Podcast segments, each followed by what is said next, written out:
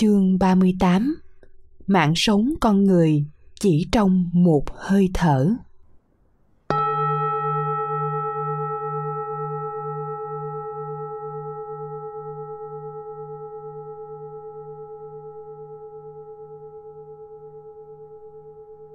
Một La Mã, Dịch nghĩa Đức Phật hỏi một vị tỳ kheo, Mạng sống con người tồn tại bao lâu?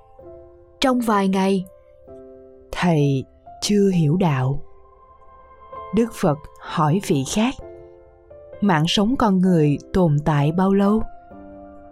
Khoảng một bữa ăn Thầy cũng chưa hiểu đạo Đức Phật hỏi thêm một vị nữa Mạng sống con người tồn tại bao lâu? Trong một hơi thở Hay lắm, thầy đã hiểu đạo.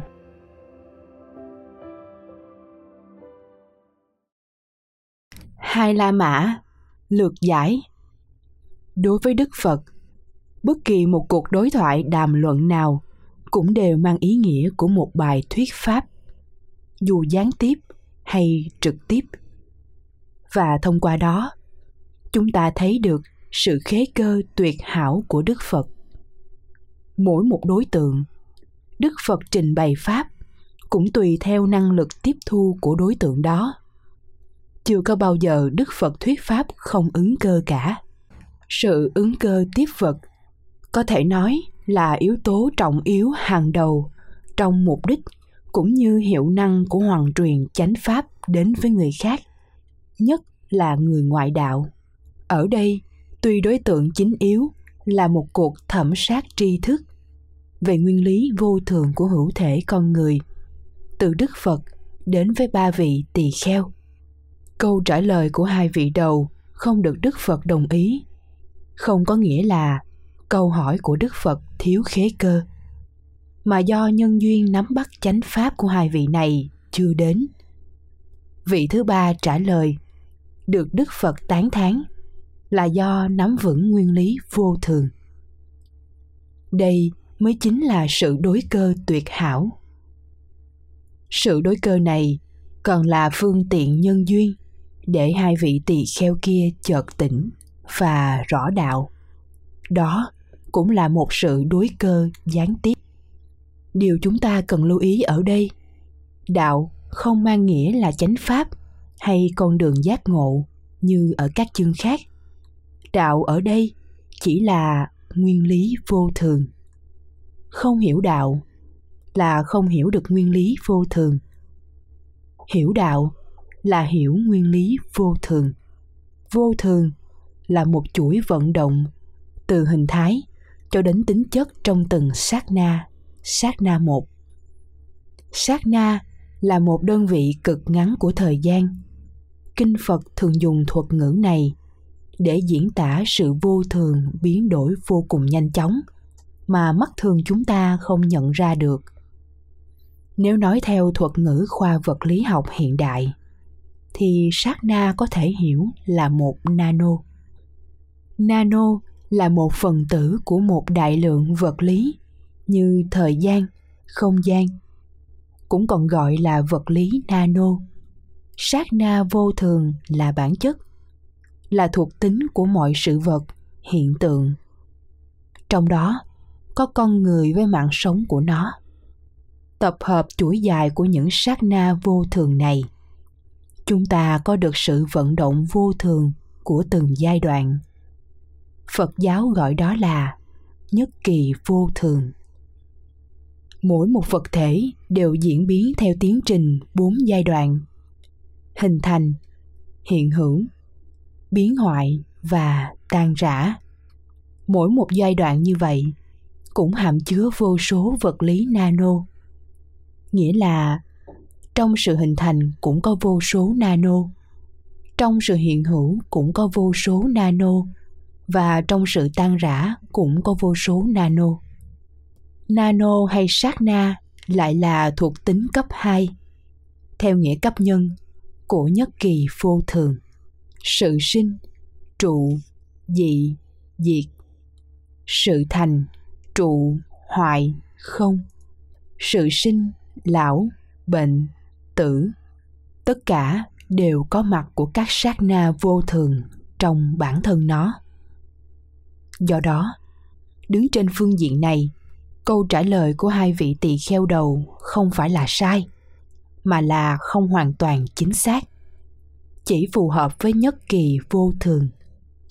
Mạng sống của con người tồn tại trong vài ngày hay trong khoảng một bữa ăn cũng đúng với những trường hợp mới thấy một người khỏe mạnh. Mà sau đó vài hôm hay vài mươi phút, họ đã trở thành thiên cổ. Đúng thật là vô thường sát quỷ, bất giữ nhân kỳ. Vô thường như là con quỷ giết người, không hẹn ngày giờ trước với một ai. Quy sơn cảnh sách. Nhưng ở đây, sở dĩ đức phật khẳng định cả hai thầy đều chưa hiểu đạo là vì muốn các thầy tuệ tri đến bản chất uyên ủy của con người nói riêng, vạn vật nói chung. Sự biến đổi thân thể trong từng đơn vị cực ngắn của thời gian. Thông qua đó, sự sống cũng mong manh như vậy. Một hơi thở trút ra mà không hít vào thì đã trở thành thiên cổ. Đời hiện tại và đời sau chỉ cách nhau trong sát na nhỏ nhất.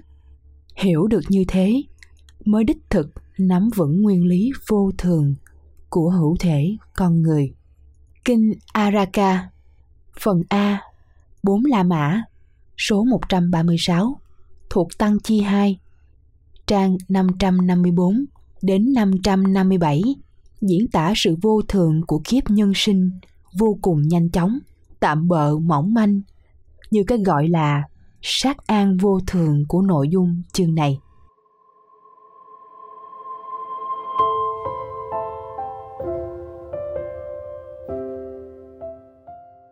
Này bà La Môn, ít ỏi, bé nhỏ, nhanh chóng, tóm tắt, nhiều khổ đau là đời sống của loài người.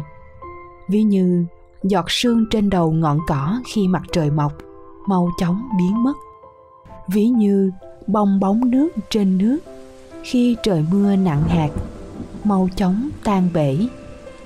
Ví như con sông trên núi chảy ra dòng nước chảy nhanh lôi cuốn vật này, vật khác. Không có sát na nào nó dừng nghỉ. Nó phải chảy tới, cuồn cuộn chảy, thôi thúc chảy. Ví như người lực sĩ tụ lại một nhúm nước miếng trên đầu lưỡi, rồi nhổ đi không có phí sức. Sự vô thường trong từng tích tắc của sự sống là như vậy. Do đó, nhân mạng chỉ thật sự tồn tại trên một điểm của thời gian. Nếu nhân duyên sự sống đã hết, thì ngay điểm thời gian đó là kiếp sau. Cảm nhận sâu sắc nguyên lý mang tính quy luật này, tổ quy sơn đã tuyên bố nó để khẳng định mục đích nỗ lực tu tập, không để thời gian trôi qua luống uổng. Nguyên lý vô thường như sự già nua, bệnh tật, cái chết, không dự báo cho một ai sự ra đi chỉ xảy ra một sát na, và đời sau đã hình thành ngay trong tích tắc ấy. Nguyên lý vô thường này rất phổ biến. Tưởng chừng như những hạt sương mai, lóng lánh, chẳng mấy chốc đã còn đâu. Sự chuyển biến vô thường nhanh lẹ trong từng đơn vị nhỏ nhiệm của thời gian. Một hơi thở ra mà không hít vào đã trở thành đời khác của sự sống. Do đó, không một lý do gì được xem là hợp lý khi chúng ta an nhàn để thời gian trôi qua một cách vô ích. Kinh bắc truyền cũng diễn tả mạng sống con người mong manh, tạm bợ, vô ngã, chỉ hiện hữu trong từng sát na. Và sự hủy hoại sự sống cũng trong sát na đó.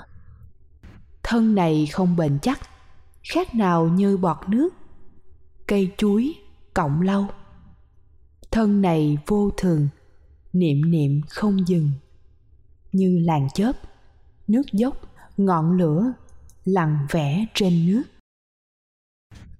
Ở một đoạn khác, đức phật còn diễn tả sự sát na, sinh diệt của nhân mạng bằng các hình ảnh hết sức gợi tả, dễ hình dung, nắm bắt và cũng tương tự như đoạn kinh vừa nêu.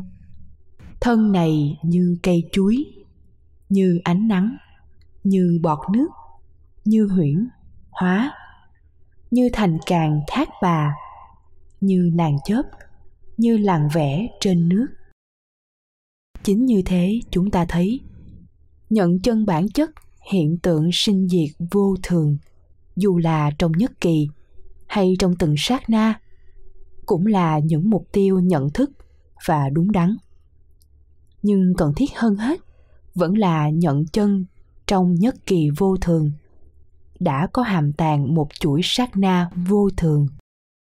Và sát na vô thường là bản chất của vạn pháp. Mạng sống con người cũng chịu sự chi phối khách quan này. Câu vấn đáp sau cùng giữa đức phật với vị tỳ kheo thứ ba lóe lên những bài học sâu sắc. Nhằm ngụ ý giáo dục tư tưởng nhận thức quan một cách chánh kiến. Mạng sống con người tồn tại trong bao lâu? Trong một hơi thở. Hay lắm. Thầy đã hiểu đạo. Lời tán thán và xác quyết sự thông hiểu trọn vẹn nguyên lý sát na vô thường của kiếp sống nhân sinh ở thầy tỳ kheo thứ ba, còn cho thấy tính khế cơ trong hoàng pháp của đức phật. Tán thán một người, trên cơ sở đó, khích lệ mọi người. Hai thầy tỳ kheo đầu và tất cả chúng ta đều cùng nhận thức như vậy, dù chỉ là gián tiếp. Nhìn chung, tuy trong phần chính văn, chúng ta không hề thấy đức phật đề cập đến lợi ích của nhận thức chánh kiến và nguyên lý vô thường này nhưng thông qua kinh tạng, ta cũng nên nêu ra một vài lợi ích cơ bản.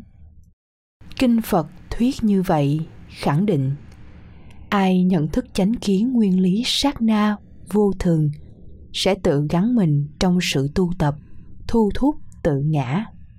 Sinh y là vô thường, khổ, biến hoại trong từng sát na. Do đó, thấy sợ trong sinh y hiểu được sống và chết.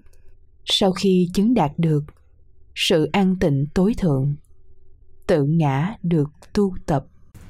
Kinh tương ưng thời cho biết, hiểu được vô thường từng sát na trong các hành là ly khai khỏi sự hệ lụy vào nó, nghĩa là giải thoát chấp ngã, chấp pháp. Vô thường trong từng sát na không kiên cố trong từng sát na là các hành. Cho đến như vậy, thật là vừa đủ để nhàm chán, từ bỏ, giải thoát tất cả hành. Và kinh tăng chi chỉ nói gãy gọn, tuệ tri bản chất vô thường là người có chánh tri kiến giải thoát.